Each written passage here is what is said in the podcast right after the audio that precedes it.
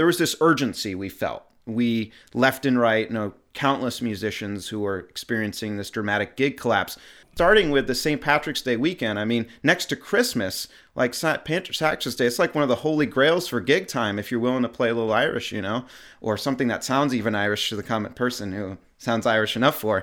So that was tragic for a lot of folks I know that had, you know, big things lined up there. And so it was just like, hey, while people are still willing to donate, we need to get this off the ground. And everyone we mentioned to was was really excited.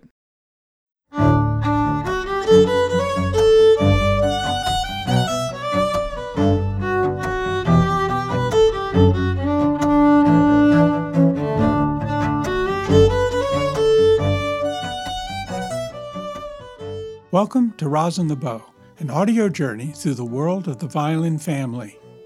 Hi, I'm Joe McHugh. And around the globe, human beings are coping with an expanding viral pandemic that has claimed more than 200,000 lives so far and shut down the economic systems of entire countries. Particularly hard hit have been musicians, who suddenly find all their gigs canceled and who must now face an uncertain future. How will they live? Where can they turn for help? Here in the United States, I'm embarrassed to say the President and his administration has failed to come up with a comprehensive federal response to this emergency, casting that responsibility instead upon individual states to deal with the pandemic the best they can.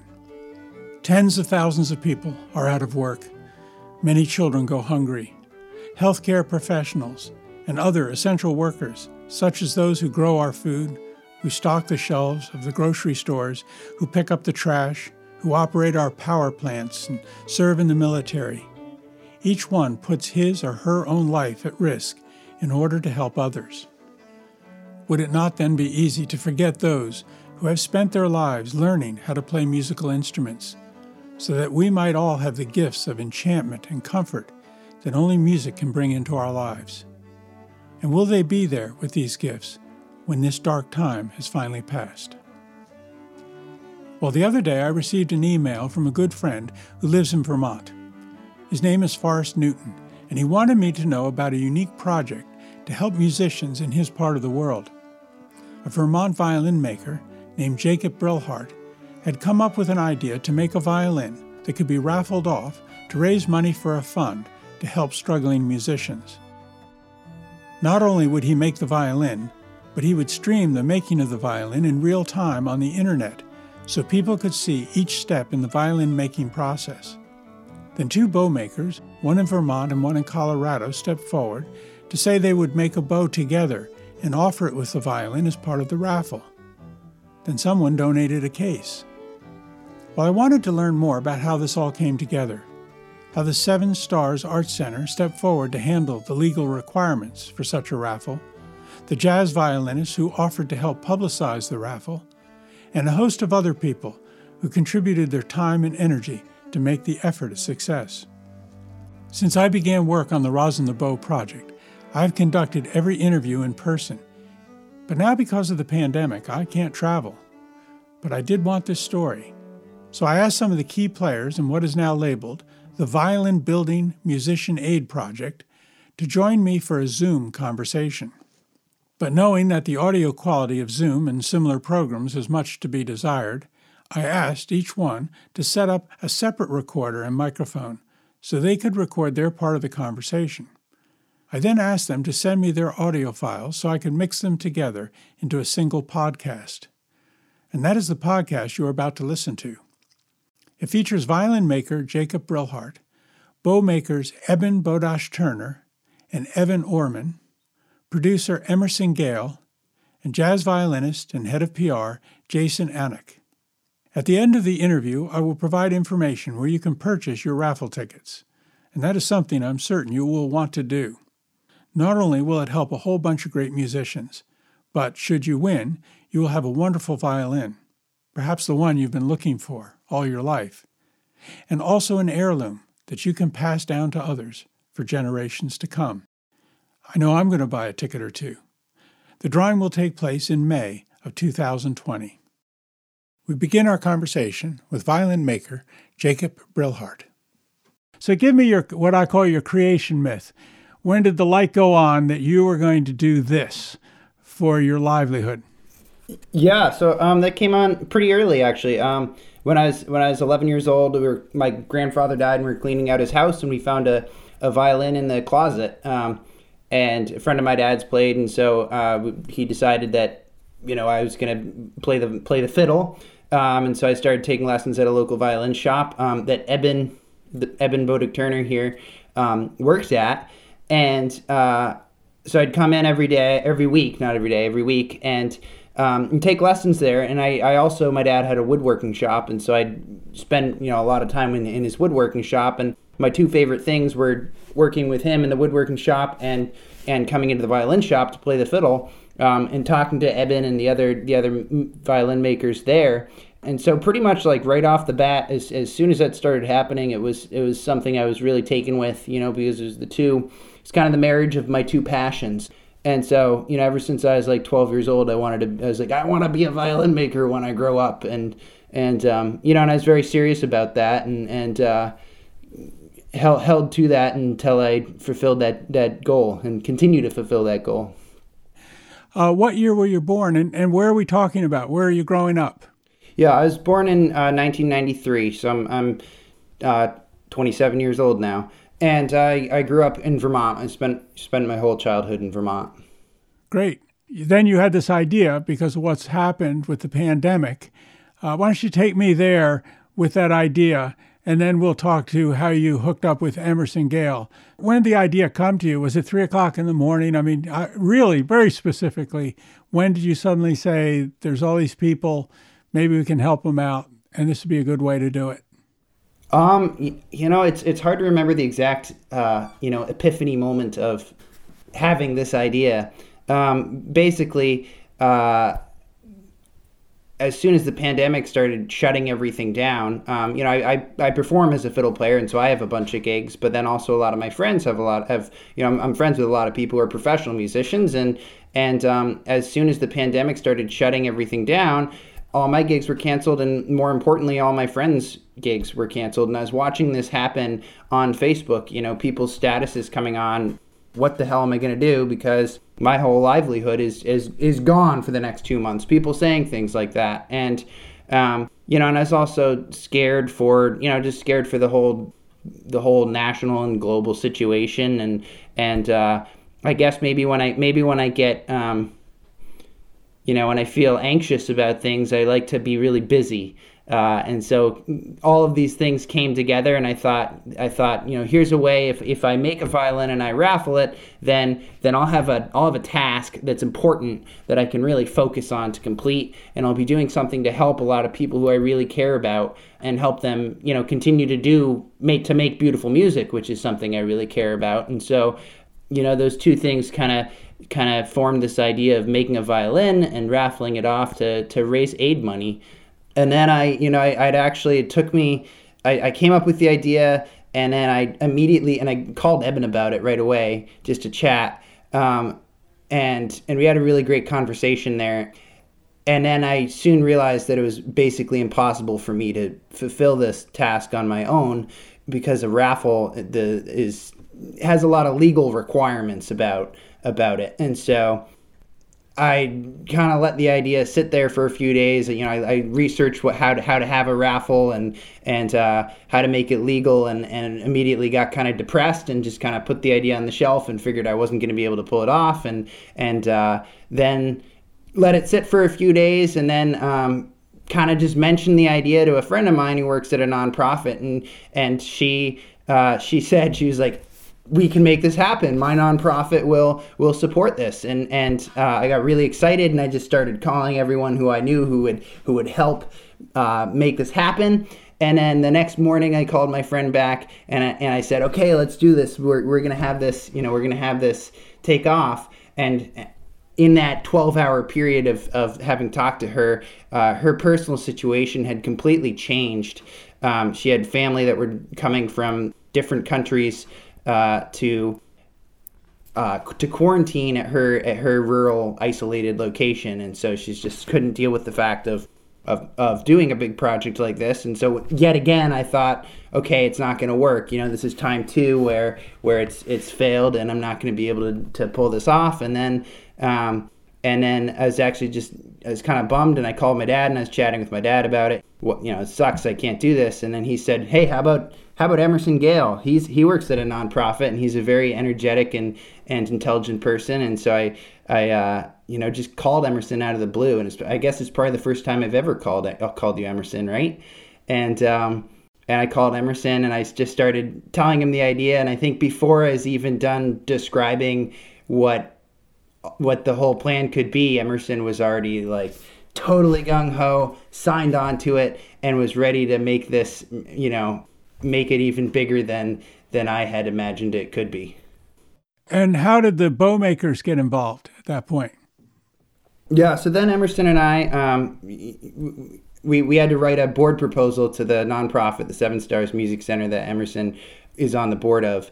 And so we spent a couple days getting I'll, I'll let emerson maybe talk a little more about that but we spent a couple days getting getting some uh, logistics together and then i called eben again and was chatting about it with him again and and uh, he got really excited about the idea too and then he he contacted evan and it's just it's you know the, the whole progress ever since the moment where i called where he called um, emerson the the whole project has just like snowballed and become this totally organic thing where uh, you know other people's enthusiasm and support has has just kind of poured in and people have volunteered to add to the project by doing what things that they're really good at and made the project way more than certainly more than it ever could have been if it was just me and and um, you know also more than it ever could have been if it was just me and Emerson. And it's just been a really beautiful experience really.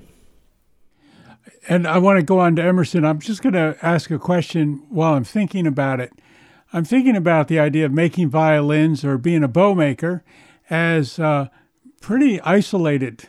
You know, I mean, it, it's a occupation of isolation. I know a lot of violin makers, and they and some really embrace that. That's they can't wait to get back to the bench and be there quietly by themselves doing what they do.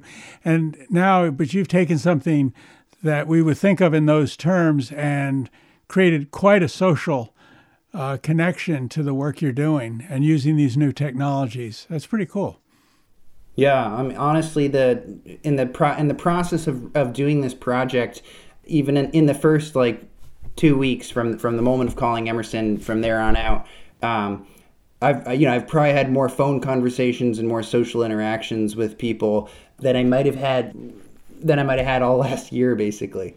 So uh, it's it's really been it's it's been it's been a bit of a paradox here. The fact that uh, here we are in isolation, and yet I've f- felt more connected to people than I have and uh, than I usually am. So it's a fun part. That's very cool.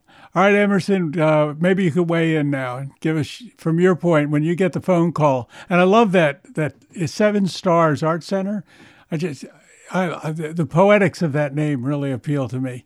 So tell me the, a little bit about them, and then you got the call and how you got the the bow makers involved. And sounds good. Thank you. Yeah, weighing in uh, 150 pounds last time I checked, and uh, give or take a few. You know, haven't eaten dinner yet. Uh, can everyone hear me? Okay. Yeah, yeah. Good to go. Uh, cheers. Yeah, kind of mind blowing. It's been uh, three and a half weeks since that breezy early spring day that um, I was actually sitting on the can and got this call from Jake. Uh, and I was like, Jake Brilhart. Oh, cool, man. Like, he's never called me. This is interesting. Uh, you know, we've jammed at some sessions, and his family is just, you know, wonderful musicians to play with. And uh, they've, you know, helped me, forced me, helped me to learn a lot of Cape Breton tunes I wouldn't have otherwise. So I'm really grateful for that. And Jake tears it up. So a lot to learn from him. And, uh, so, you know, he calls me and we sort of chat for a moment, but he says, Yo, down to business. That's my language. And I don't know if you say yo, Jake, but essentially he's like, This is the specific reason I'm calling you. I have this project and, uh, you know, need a nonprofit to make it happen, essentially. And as soon as he explained the idea to me, it just, uh, I was thrilled. It just makes so much sense. And it's one of those ideas that, uh, I, I feel Farley is in a way really also represents Vermont, really entrepreneurial self-reliant thinking, and, and not just Vermont, but also musicians around the U.S. and around the globe who, in general, have to be by trade very entrepreneurial people, uh, bowmakers, of course, included. And uh, so, and I had been following the Artist Relief Tree project, uh, which had started about a week and a half before then, and had quickly already raised you know over two hundred thousand dollars for artists in general. So we had that model and concept to work with, and in that initial phone call, we said, "Oh, like artist relief tree," and yet the picture I was getting in my mind is, okay, that's the tree you formed from all these roots of these different organizations that were building it together. And you know, theoretically, we were a branch of that tree, but also how poetically we were, in a way, the wood of that tree. Uh, literally, you know, uh, that Jake was working with, and um, right off the bat, I know Nine Athens Music. Um, Chuck had generously pitched in to help uh, pay for the wood, and so like immediately there was this support coming in. So I was like, okay, what to do next? Let's let's talk to the board. So we drafted up this, you know, stayed up late, the first late night of like I don't know, fifteen late nights in a row, and uh, we drafted up this sort of lengthy, let's be fair, uh, proposal that was hard to chop down. There's a lot of moving parts in this project, and I, you know, called everyone up on my board the next day, and it's a small, tight knit group, and uh, which is which was good because they're checking their email a lot and they're ready to go, and we needed to figure out the finances on the end. There's a lot of links in the chain to make this work financially on the back end, and so and legally and blah blah blah and getting advice from different people about how to run this. But we realized we could and by noon that day we had signed an agreement. This is the next day sunday with jake fiscal sponsorship to legally uh, do it. And we were moving on ahead with everything. And then that night it was jake and i were like okay next step we need a promotional video that we can get to the media sponsors. And so then essentially what happened is we had this very, very intense four day period before we launched that Wednesday at five. We're like, okay, we're launching Wednesday at five. We need all this to come together. We need uh, media sponsors to come on board. Um, Jason was super helpful in reaching out to folks and really catalyzing the, these uh, vital networks to be aware of folks like um, Fiddle Hell, etc., who um, reach a lot of people. You know, speaking of, of branches and, and roots, um, a lot of these, yeah, these really hard hitting, you know, grassroots music organizations that really the, the heart and soul of this project in so many ways that um, came together to put the word out and um, I was, you know, we were setting up the music musician aid application. That was another moving part. We were figuring out, okay, what are our web pages going to be like? How does this RallyUp raffle website work? We hadn't used before. So we're sort of sorting things, had each other on speed dial. I started to get more informal. I think a few IPAs got involved, various late nights. But long story short, it was yeah, this this period of time that I feel absolutely uh, 100% engaged in this project, and thankfully so. I, you know, just as the lockdown hit, I personally had this bad breakup happen, so I was really glad to throw myself into something, and um, so much came together in terms of the story about the bowmakers. Uh, for example, that was. Uh, I remember editing in Eben about four in the morning, just before it was three thirty. I went to bed about four-ish. Uh, that that was Wednesday morning at this point, and I needed to get up at about eight thirty in order to reshoot my take because now we need to we need to include this part about the bow and Evan as well. So it's like that came together really fast as and we're like, okay, are we gonna have the bow or not? And it all like Evan's I know like you you pulled long hours that night. Evan and I were on the phone. I think Jake had finally was getting a little shut eye. I'm thankful at that point because he was going to be going live soon. Anyways, uh, I'll wrap it up by saying uh, there was this urgency we felt. We left and right, you know, countless musicians who are experiencing this dramatic gig collapse. Starting with the St. Patrick's Day weekend, I mean, next to Christmas, like St. Patrick's Day, it's like one of the holy grails for gig time if you're willing to play a little Irish, you know, or something that sounds even Irish to the common person who sounds Irish enough for. So that was tragic for a lot of folks I know that had, you know, big things lined up there. And so it was just like, hey, while people are still willing to donate, we need to get this off the ground. And everyone we mentioned to was was really excited. Yeah. What I'd like to talk about is something that has been a core concept in a lot of the interviews that I've found myself doing with people is what happens when something that by its nature, particularly in the folk arts, I, I feel very strongly about this in the folk arts, that they're inherently a gifting ritual. I hold the idea there's kind of two human interactions. They have commodity exchange, and then they have gifting rituals. And some people have written wonderful books about this. One book's called The Gift by Lewis Hyde. I think it's just absolutely brilliant, sort of defining how each one works. And they're both uh, necessary for us as human beings, but they are very different. They function in a different way.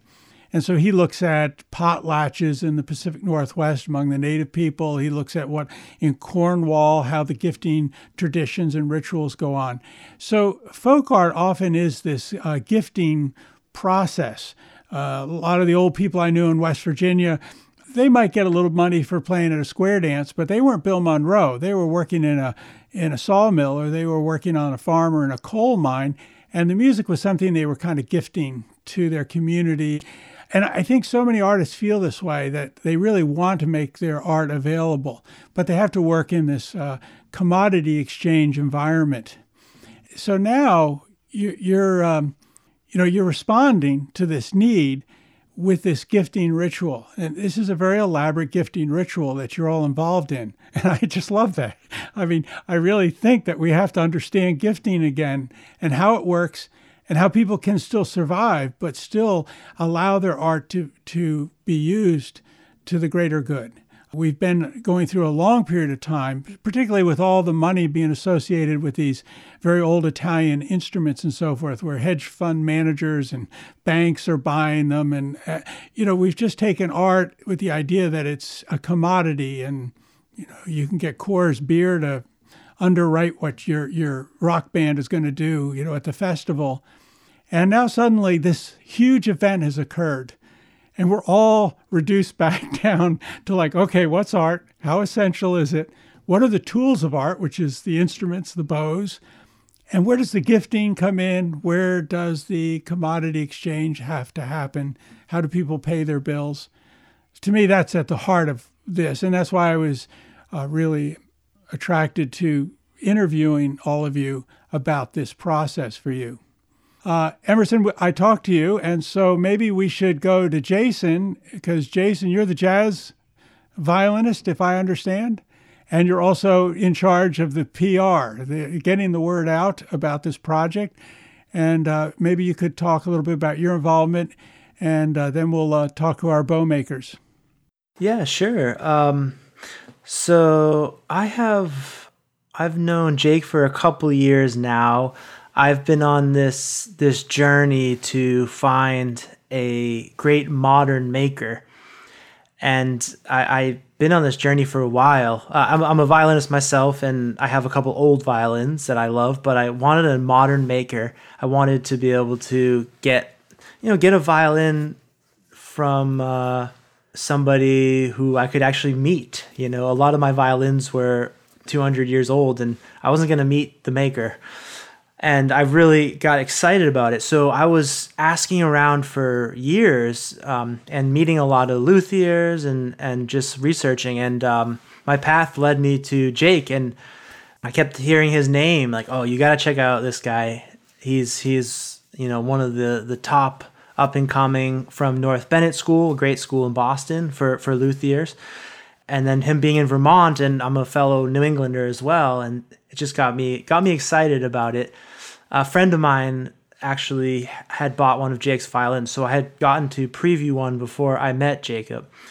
And so I, I, reached out, and he had just finished up a couple violins. The timing was perfect, and he was experimenting with a few few things. And these two these two violins had didn't have a home yet. So one of them I, I really fell in love with, and so um, I uh, it was instantly a big fan of, of Jake's work and a big admirer of him as a as a luthier, and we became good friends as well. And so that was the initial connection, and um, it it's in my circulation of uh, some of the violins I love to play as one of Jake's Jake's violins, and I take it on the road, and uh, I play it with with my groups as well. So it's it's gotten some great use, and it's been really fun to to perform on it. So when this project came up, you know, I was also in this place where I'm seeing gig after gig get canceled, but I also really wanted to help out as well. I, I'm at this place where it's it's just as important to try to figure out our own stuff as to help out other people. And so Jake was in the early phases trying to f- sort out this idea, and he also floated the idea by me because he knew in order to get this to work, he would need conduits to get out in the string world. And I have a lot of connections through various camps that I do, and uh, some of the different camps I teach at that ended up getting on board, like Creative Strings Workshop, Fiddle Hell, and they have big email lists of also uh, enthusiastic string players. And so when he floated the idea by me and thought, I, we, we need some people like you on board to just help get the word out. And um, it, I was like, this is this works out perfect. And who better than somebody who is a big admirer of his work and plays his violin to help to help just get the word out and uh, connect some of the dots that needed to happen. Uh, and we did interview Chris Howes, by the way. So you you mentioned Creative Strings, and uh, just do a riff if you can, as a jazz musician, on improvisation in music and what you're doing in this whole thing. I mean, this is a great improvisation, isn't it? About how you're going to use technology in new ways and touch people and get them excited to uh, buy raffle tickets, right? yeah, I mean, there's creative aspects in uh, improvisation in every everything that we do. I think it, it per, you know permeates my entire life through my music, but also you wake up in the morning, we're trying to figure out and improvising how we're going to you know make a living how are we going to be creative and then also how can we like I, I, put our thinking caps together and how can we share this great cause and so for sure there's always there's always a lot of um, improvisation that's that's happening with every facet of of things that that we're involved in for some time, I've been thinking of an idea. You, you have community supported agriculture. I'm sure you have some of those in Vermont, CSAs. Yeah, yeah, very much. It's very popular around here. Well, I've thought for a long time there should be CSAs, meaning community supported arts, that it would have that that it would have that model, meaning that people would beforehand create a structure of financing for artists who would either create art that went out to individuals or went to public art, and this fund would be paying for it. But it would give artists in advance a knowledge of what they could, what they knew would be their support level going forward. Uh, as they created art and responded to the needs in their community, but they would make a commitment to the community that they would stay in that community. So if they suddenly, for whatever reason, became the hot you know, the flavor of the month suddenly in popular culture, they wouldn't leave. They were committed to this two or three year period to that same community that we started supporting our local artists. I think if we had had any of those structures in place like that, the shock to artists, the, the fear, the, the you know, sudden loss of your work and not knowing what's going to happen next week, let alone next month, uh, would have been less. It's just a different idea for how we can think about these things.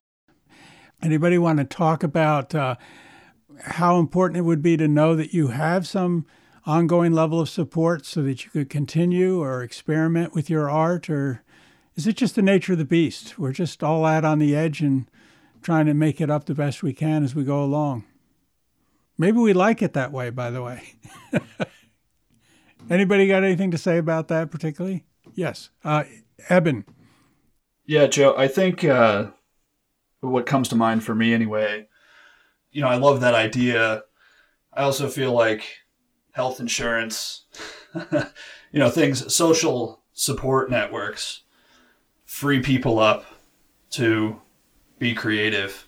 And whether that's artistic creativity or entrepreneurial or whatever, not having, I know certainly here for us, uh, secure health insurance isn't isn't uh, easy um, or or cheap. And uh, you know, this doing a project like this or the idea of community supported anything feels like we're taking on a project that uh, maybe would be better handled at some other level Um, and uh, it's great. I love being a part of a community, and I think it's important that we're engaging with one another.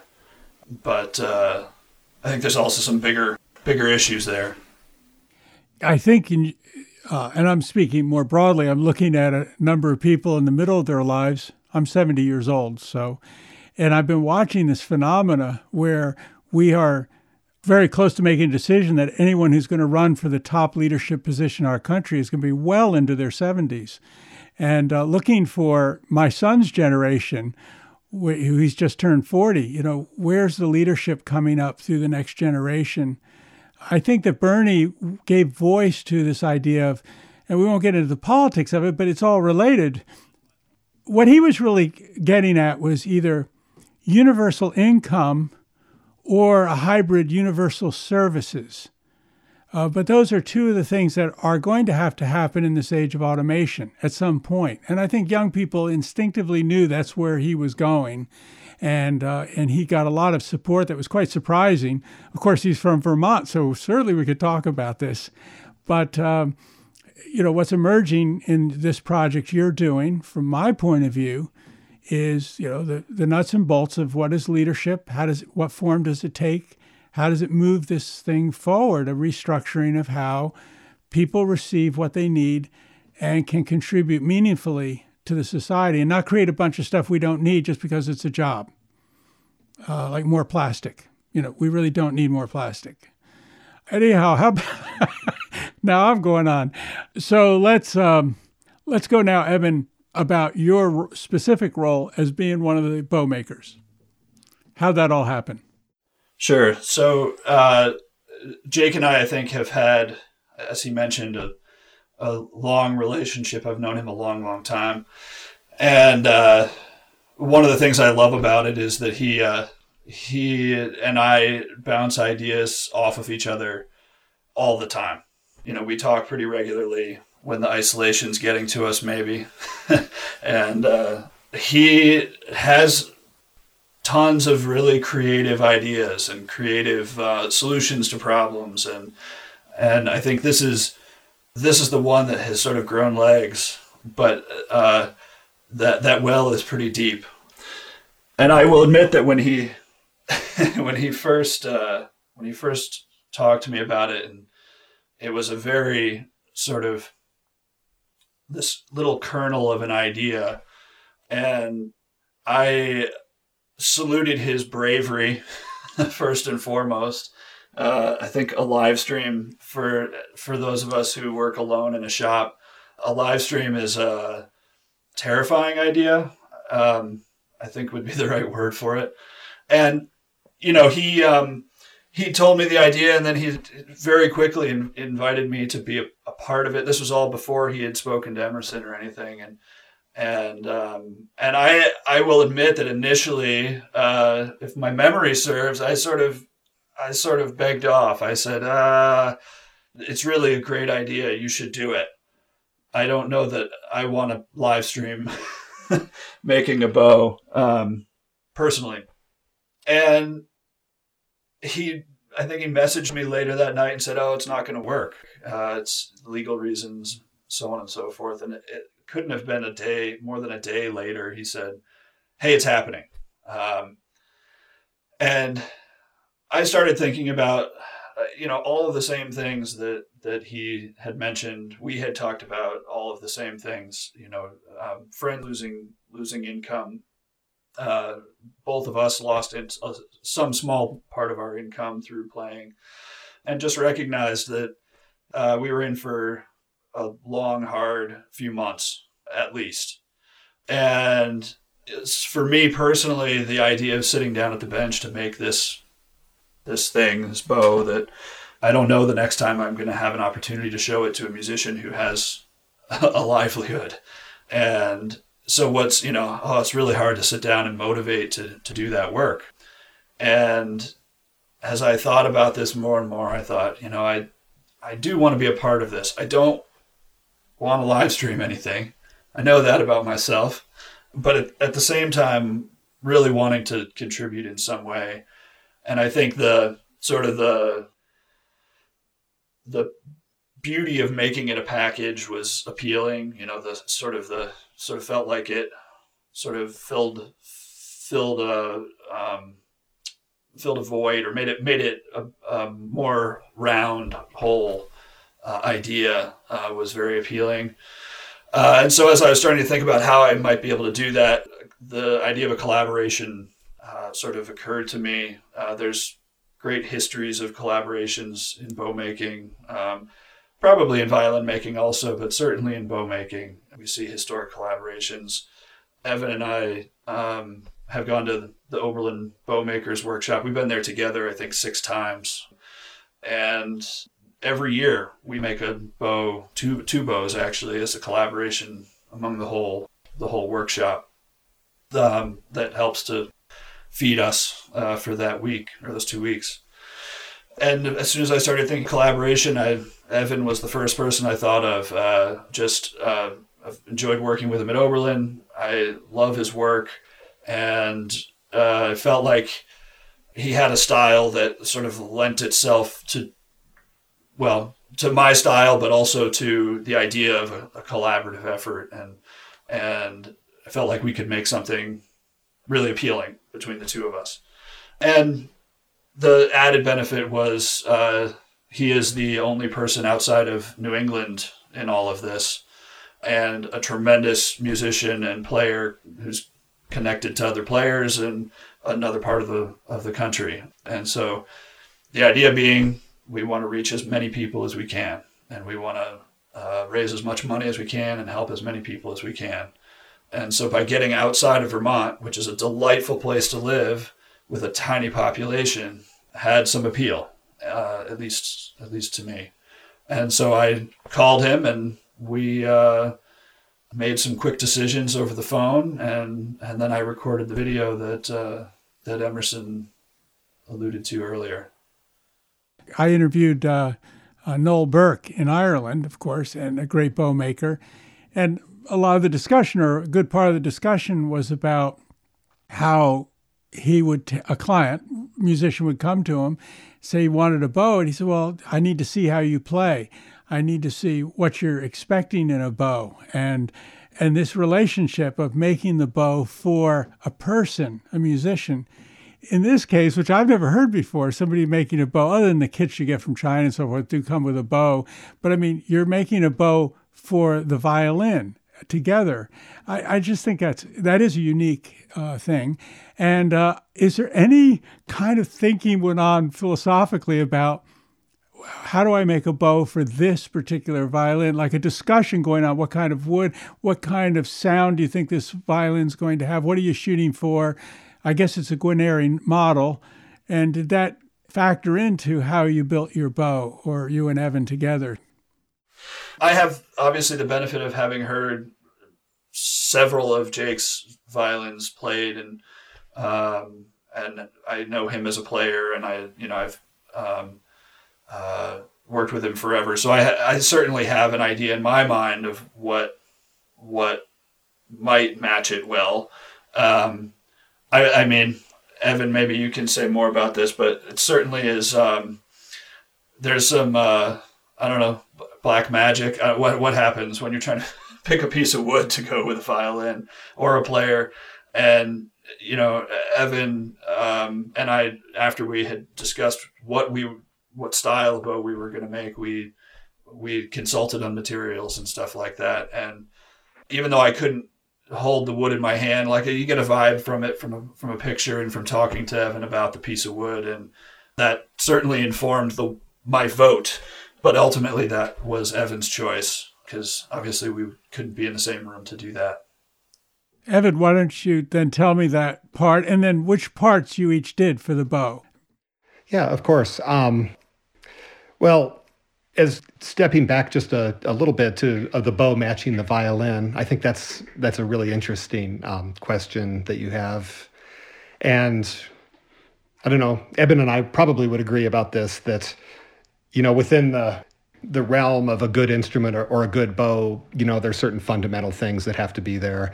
And I would say with a bow that that we go for something that has incredibly immediate response, evenness, and we try to suppress rosiny, you know, white noise in the sound.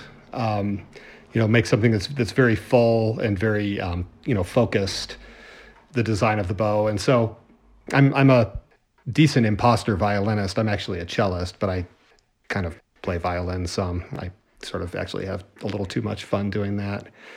So, you know, I think all bow makers have their their sort of methods of of testing things and feeling what they're doing and and wanting to go a certain direction with their work.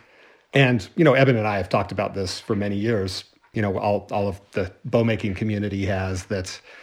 There's a lot of problem solving, and and we sometimes look at old bows by Tourt or Picot or Pajeot, and we can't work out why something where the camber has been totally screwed up or it's warped or you know there's something just horrifically wrong with it still works so well you know that's a that's an example of a of a of a you know sort of a, a problem solving puzzle for for us so anyway i think for this not having seen the violin i think we're we're we're really just striving to make something that works really well that's going to appeal to most people. You know, bows are subjective. I don't know if you could, the same fabulous Tourt, you know, one person may love it, one person may despise it. You know, you just, it's, it's really, it's really difficult to, to know for sure. So when we started this, um, well, I always feel like my, my wood in my workshop is a little bit picked over and I have a trash can in the corner with a bunch of Pernambuco sticks sticking out of it and every once in a while when I go to my basement and I get boards and I look at them and chop them up and throw them in the bathtub and measure the density. Um, so we, I kind of did that for show right at the beginning of this, after Eben and I first talked about it, and then I looked at some other wood that I had and um, kind of s- selected three sticks that were. Um, Eben might have to jog my memory here, but I think we had a um, a boring but very perfect, reliable one, a slightly more beautiful, sexy, kind of brownish one, and then a really garish, flashy, kind of light colored one with stripes in it. And they were all really nice pieces of wood, but but Eben, of course, um, opted for the sexy one because that's that's how he rolls. So so um, so the the uh, the sort of initial conversation with Eben, um, also backing up a little bit, um, he when he suggested um, or you know mentioned the concept of live streaming this, I kind of recoiled in horror because that would be hours of me on my hands and knees looking for pieces of pearl on the floor of my shop, probably dropping tools. Or I sat on a soundpost setter yesterday. I don't even know why I had that out, but it hurt, wrecked my pants. So, um, so, so we we uh, kind of agreed on on that boundary um, in terms of live streaming the project, but we did really arrive at a concept for what we want to do really really fast. I was actually walking home from the shop and I was watching some dogs. There's a little dog park here, and I was kind of standing there talking on the phone, and and Eben and I both for some reason I've you know throughout the years have sort of made a lot of Pajeot inspired bows. The reason I like Pajeot personally, um, there are a few reasons. He's a, a maker from Mirecourt, sort of the first half of the 19th century. I'm drawn to earlier period bows before 1860 or so, just in terms of the style and the character and the beauty and originality of them. And Pajeot had a a, a, real technical gift and a, a, real sculptural beauty to his work, um, amazing materials. Um, he used lots of that green pearl that you see in German bows, you know, the modelly green pearl, which I like. I, I think it's beautiful. And um, it's just there's a there's a general appeal to me um, uh, in terms of Pajeot, in, in terms of his bow making. And so um, I know Eben had been doing a lot of things in that style at Oberlin over the last few years. And so we just thought, okay, let's just, you know, we're not copying a particular bow. We're maybe sort of copying a, a time period um, for Pajeot, um, you know, sort of maybe like an 1830s kind of time period. But our work, the style of our work goes beautifully together. And it was kind of amazing, even in terms of the geometry of the frog fitting and the screw and the screw hole and all these little nitty gritty bits of making a bow. I don't think we spent more than 10 minutes discussing that. And then we spent the next two hours of our call just talking about whatever. So, so that, so that, that part of it was, was really, really super easy. And, um, you know, Evan's a fabulous craftsman and that was just really easy to, to sort of put that together. So what parts did you make of the bow and what part did uh, Eben make? Right. Um, so Eben made the frog and the button, and uh, I made the stick, the Pernambuco stick, and then I assembled the fittings, which are you know what we call the frog and the button. I assembled those to the stick, and um, that's how we d- divided it up. And now he's going to get it back to stamp his name onto and to put the wrapping on. We're going to do a silk and silver tinsel wrapping, and and uh, hopefully my hair is not too dirty. If it is, he's going to have to rehair it at the end. I, I want to make a statement here, just for the listener, that uh, there's a great deal of generosity in this, and uh, Pernambuco is a uh, the source of that is is in question right now for many reasons, and younger makers, uh, particularly, uh, don't have access to good sticks, good wood, for a lot of different reasons, and uh, and so to take a good piece, a, really good piece of wood, knowing that it's going to be a bow, and taking all that time, and then donating it to this cause, I and the same thing with Jacob and you know the wood he's using.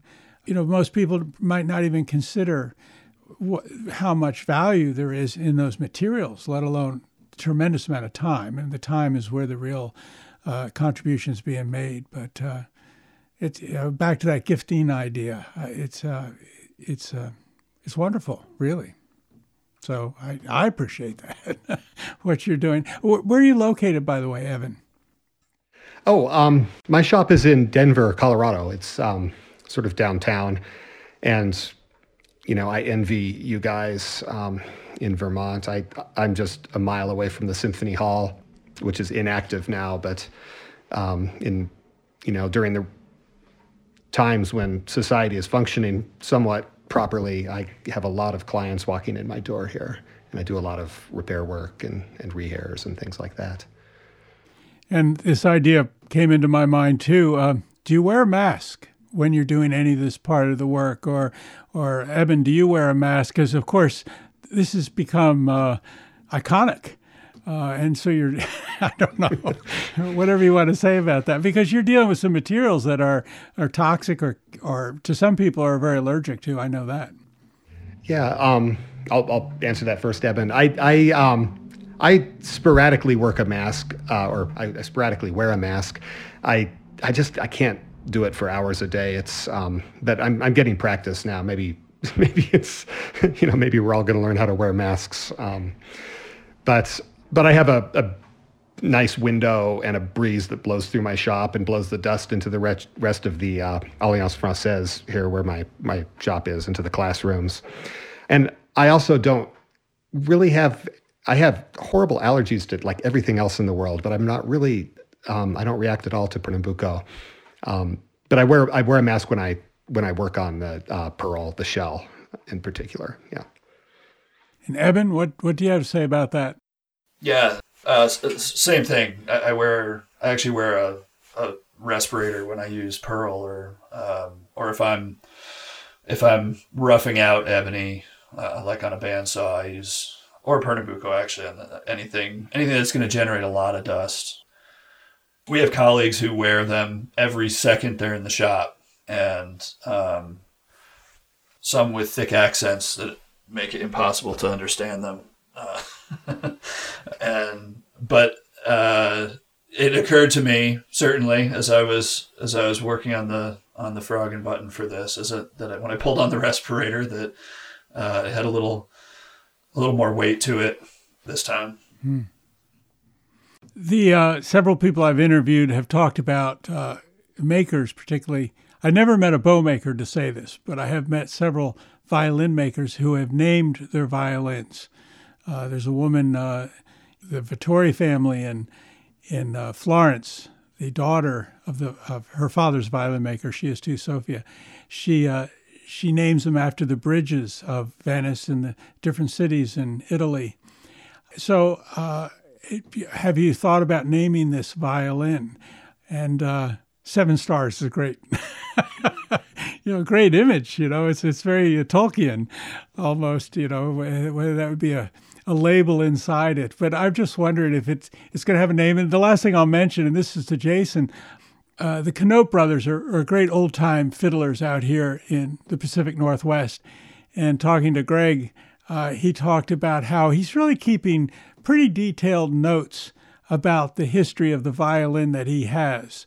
Uh, you know, the cool things that have happened, where he's been with it, the things that have happened.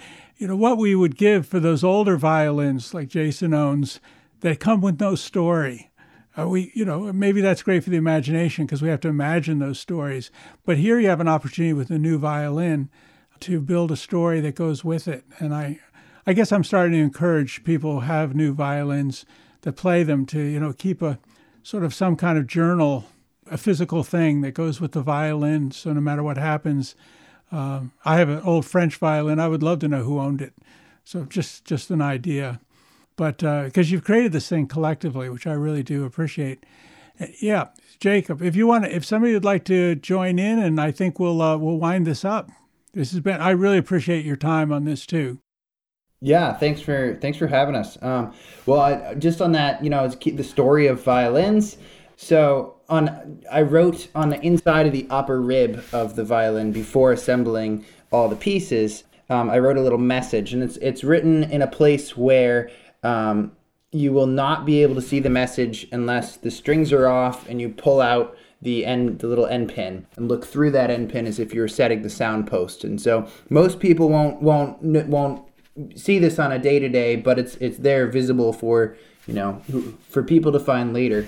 Let's see. So i wrote um, this violin was made by jacob brilhart and raffled to raise aid for struggling musicians during the covid-19 pandemic in the spring of 2020 um, so just kind of a little, you know, it's, it's the violin. I, I, don't, I don't know how I could go about naming a violin. It would be hard to to to, to find a, a single word to name a violin, but writing the writing a, a note to to for future generations to uh, to find was something that I thought would be important. There's a, um, and I don't want to get too lengthy of this. I one time, a fellow gave a talk about the social life of information. He, was from England. He wrote a great book about this, and he's saying why uh, distance learning really doesn't work very well because people love to be in a classroom. You know, they love to be physically around people. Information comes in a context, but his the example he gave was so brilliant, and I think of it as applicable to now. And what happened is he was in this um, in Madrid or someplace in some uh, library and he was working on some historical, he's a historian, and he saw this guy next to him, an older fella, and he had a stack of letters. And these are letters from 1500 or something. And the guy would pick up a letter, he would open it up, he'd take the letter out, and he would smell it and then he'd put it aside to one side and he'd smell another one. And, and he was sorting the letters by whatever he was smelling. And this guy's english. He said we never do this. We never go up to somebody and say you know what, what the hell are you doing? He said but i couldn't stand it. So i went over and said what's going on? And he said well i'm, I'm studying the uh, mercantile history of this particular time in spain. And there was a, a terrible uh, i think it was cholera but it was uh, some uh, disease that was spread around. And they believed back then if they sprinkled paper with vinegar, it sort of acted as a, a, you know a protective measure. And he said the vinegar you can still smell it in the paper, you know, five six hundred years later. And he said so when I would read a letter, it might say we'd love to get that loan from your bank and blah blah blah. It wouldn't really say that the town was being devastated by the disease, but the the vinegar smell would say, This is the context in which this letter was written. You know, this violin is being made at a certain time in human history that is, is unlike anything else. And uh, I think what you've done by putting that in there is really important. And uh, so, anyhow. Yeah, Right on. I wanted to add in, speaking of seven stars and multiple stars, five stars here. Well, I'm perhaps a star, sort of a sub star. You never know. But um, I could be a planet. I'd be very happy as a planet. Moon, even, also great option. But anyways, consider all these, all of you folks on the call, stars uh, in my my sky, inspiring me. And uh, I know slightly corny, but useful metaphor. Uh, and speaking of which, uh, there is more stars not present here. Already, there's only six here, and we're talking about seven. So I think we need a definite shout out to um, just like how a violin and a bow are a union of masculine and feminine energies, we've had incredible powerhouse of women who have helped with this project right off the bat. Rachel Reeds, good friend of Jake's, and who I've known of as, as you know fabulous musician, has you know she dived in to help with our Facebook page, and uh, a lot of the Seven Stars board, half of it is is also you know women who are helping out with the financial end and publicity, and we also have um, folks like the wonderful uh, Kimberly Durflinger, who is helping us with our Instagram page. She's super active with that, very enthusiastic. And also um, Soyan Im, who is this um, fantastic YouTuber who came up with the idea of having a soundtrack contest challenge and then um, and was like well i'll do it if i can do it with jason and i was like jason you on he's like let's do this so yeah, I just also wanted to make make sure that they were named that they've been really a central part of this project. And the reason, you know, we're here is us five is because we were initial five peeps happens to be of the the male variety, um, but also wanted to note that just like the the making of these incredible mediums for the art of sound and all the essential medicine it provides for all of us during these great times of transition and transformation. Also, that um, going back to the premise that this whole effort is an act of unifying generous hearts together. So, big thank you to them as well. And so, a raffle ticket is $20, I understand. A single raffle ticket, is that correct? That's right. And if you get more tickets, then you get tickets free and increase your odds. So, hey, why not go in deep, get those numbers up for yourself? And also, we not only have added a great, gave a case to the project, which Jake just uploaded a, a fun video today of opening it up. And um, so thank you to Gewa and um, Baker Violin Shop for that. And to hold the bow as well, these precious items, keep them safe and uh, ready for action. And then now we're also offering second and third place winners. Uh, second place winners will They'll all get um, this high quality rosin um, from Cremona in America. So we'll have 12 second place uh, winners for the signature formula, and also um, 24 third place winners will also get uh, their choice of rosin. And we thought that'd be in a way the rosin maker approached us, and we realized, hey, that'd be a great way to uh, help people feel like they have you know more uh, sort of skin in the game, so to speak, and uh, spread the love. That sounds great. For $20, and you could buy more tickets than $20. I, I get this. You could have a family heirloom unlike anything. This 300 years later, your family would have this to talk about. It's really worth something. Thank you so very much. It's been a real pleasure talking to all of you, and uh, we'll see where we can go with this to help you with your raffle. Thank you so much, Joe. Thank you look forward to rosining that bow and playing it. Yeah. Hope someday. Thanks, everybody. You guys rock. Cheers. Before we say goodbye, let's listen to Jason Anick play a tune on a violin made by Jacob Brilhart.